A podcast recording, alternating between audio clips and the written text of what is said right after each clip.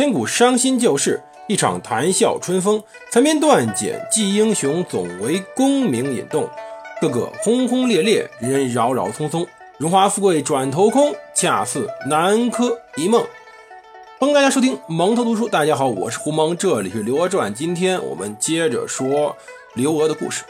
上一期我们讲到丁谓是怎么折腾人的，但是大臣们呢，始终是配角。帝国的主角还是我们的皇帝。到公元一零二二年，宋天禧五年，开端非常美好。为什么？因为当时昏迷很长时间的赵恒呢，开始恢复神智，变成了当年五六年前那次大蝗灾来临之前的那种英明果断的形象，开始到大殿参与议政，甚至还亲自到启圣宫他父亲赵光义的神像前去祭拜。到了二月二十，开封城彻夜花灯，他还登上了东华门观赏。三月五日，又登上正阳门，发布了大赦令。一切都表明着他赵恒病开始转好了。赵恒不管是优柔寡断也好，还是喜欢拜神也好，但这都不妨碍他是个好皇帝。宋帝国的皇帝。他的主宰，他的首脑正在逐渐从沉重的病情中恢复，这对于一个帝国来说太重要了，是个太好的消息了。可是，到了三月十九，他身体突然垮了，直接病危，进入半昏迷状态。到二十四日，也就阴历二月二十这一天，他死了。看来之前的病好，总是让我们想起来一个词，叫做回光返照。虽然他已经病了很多很多年了，大家对于他逝世是有一定准备的。可是呢，他的死未免太突然了一点，很多事儿还没交代呢。因为赵恒本身这五六年间时醒时睡，整个精神状态还不太正常，忘事儿时有发生，坑了寇准，坑了李迪，还顺便便宜把丁谓。所以呢，很多事情是没来及交代的，很多大政方针还没制定。这几年间。基本上是太后和大臣们商量着办事儿，中间几次正朝，赵恒都很难去把控。这不是一个合格皇帝会办的事儿，也不是赵恒正常情况下会这样处理事情的一个情况。可是事儿就一步一步走到这个田地。在赵恒五十三岁的时候，他病逝了。临终之时，恐怕他连话都说不出来了，只能听着大臣们拍着胸脯保证：“一定福保少主，安定社稷，稳定朝堂，请您放心去吧。”说这话的谁呢？丁谓嘛，首相丁谓，丁相公。要说为什么丁谓能荣幸在宋朝被称为五鬼，差点进了奸臣传？说句实话。他实在是太干脆、太利落、太凶狠了。他可以把寇准、王钦若等人一下子斗到底儿，天下唯他独大。但是呢，要说霍阳民这人又有点谈不上。反正这号人，总之一句话，不是好人。但呢，也没有把国家弄垮。私心太重，私欲太盛，就是他定位最大的问题。先不说丁伟，我们后来有的是机会讲他。说说赵恒，赵恒是宋朝第三任皇帝，他之前呢是他大伯赵匡胤和他的父亲赵光义。一般来说，一个帝国第三任皇帝都比较出容易出问题。为什么？前两任通常是打天下的，而到第三任经常是生于深宫之中，长于妇人之手，没有经历过外面什么事儿。他赵恒典型就是这样的。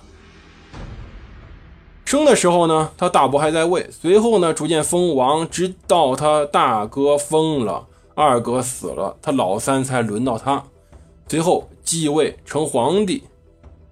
整个人性格呢偏懦弱，没有什么主见，整体给人感觉能力有点不足，不像个非常雄才大略的皇帝。论到杀伐决断，他不如他大伯；而论到心狠手辣，他也不如他父亲。他呢？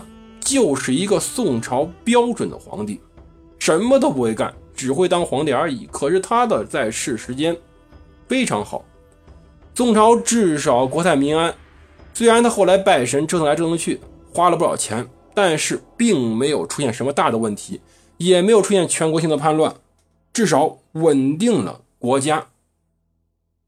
可能很多人看不起宋朝，宋朝太怂，对北边呢经常投降，对南边呢也没有什么控制的手段，国土狭小，比不得盛汉盛唐。可是我只说一点。如果论皇帝的仁慈，论皇帝心操百姓，在宋朝时，真宗以他的儿子即将继位的赵祯仁宗之时，可以说对百姓非常的关心。在大中祥符年间，也就是他赵恒正在全心全意祭拜神灵、与神仙沟通的时候，他还没忘一个事儿。当时呀，福建这地方大旱。整个南方大旱，中国当时的稻种呢是本地稻种，必须有水才能种。大旱天气导致稻种没法子种植。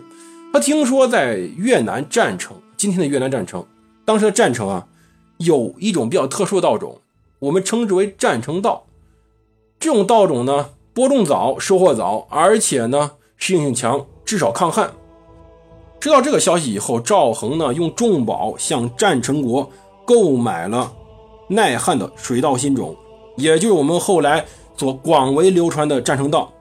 同时呢，又从西天竺购买了绿豆的新种，都在自己宫廷内院中试种。试种好了，开始推广天下，尤其是推广南方。一种新的种植农作物可以改变当时非常困窘的现状，至少当时南方。江浙地区以及闽粤地区吃得上饭了，这样能保证当时老百姓最基本的生活条件。一个皇帝能想到这个份上，已经很难得了。而同时呢，他对于士大夫尤其的好，尤其的慷慨。宋朝什么都缺，最不缺钱。虽然宋朝经常入不敷出，但实际上宋朝北宋的财政收入可以说是中国历史上最高之一。他对于官员的赏赐呢，到了豪奢的地步，前朝比不上，后来抠抠搜搜的明朝、清朝更是比不上。可以说，他对于士大夫太好了。可是呢，他是皇帝，一旦他昏迷，丁谓就开始当面欺君。没办法，人心恶劣，权力难得呀。这时候。整个上下最伤心的一定是两个人，娘俩，一个是我们主人公刘娥。刘娥穷苦出身，本来有老公，结果还把她卖掉了，卖进韩王府，也就是今天刚刚去世的赵恒的府邸。赵恒对于刘娥可以说一心一意，一个离异过的、嫁过人的一个女人，而且出身卑微。硬是在外宅养了几十年以后，接近宫中，逐渐从低级的女官一步一步提拔到皇后位置，而且为了她当皇后，还把她唯一的儿子安排在了刘娥名下。要知道，我们的赵受益小朋友不是刘娥亲生的，可是呢，刘娥在法理上是她的母亲，这也是刘娥成为皇后的根本因素。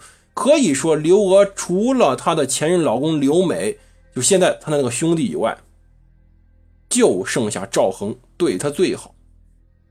而赵受益呢，这个小朋友十三岁，父亲就不在了，也是很难过的事情。整个帝国陷入一个很麻烦的情况之中。要知道，宋朝这时候是没有外戚的。换言之，刘娥没有势力，没法保证当时大臣们不会欺负他们孤儿寡母。可是真的有人欺负了，谁欺负呢？丁谓，丁谓一开始就欺负上了刘娥的孤儿寡母，到底怎么欺负的？我们后期再讲。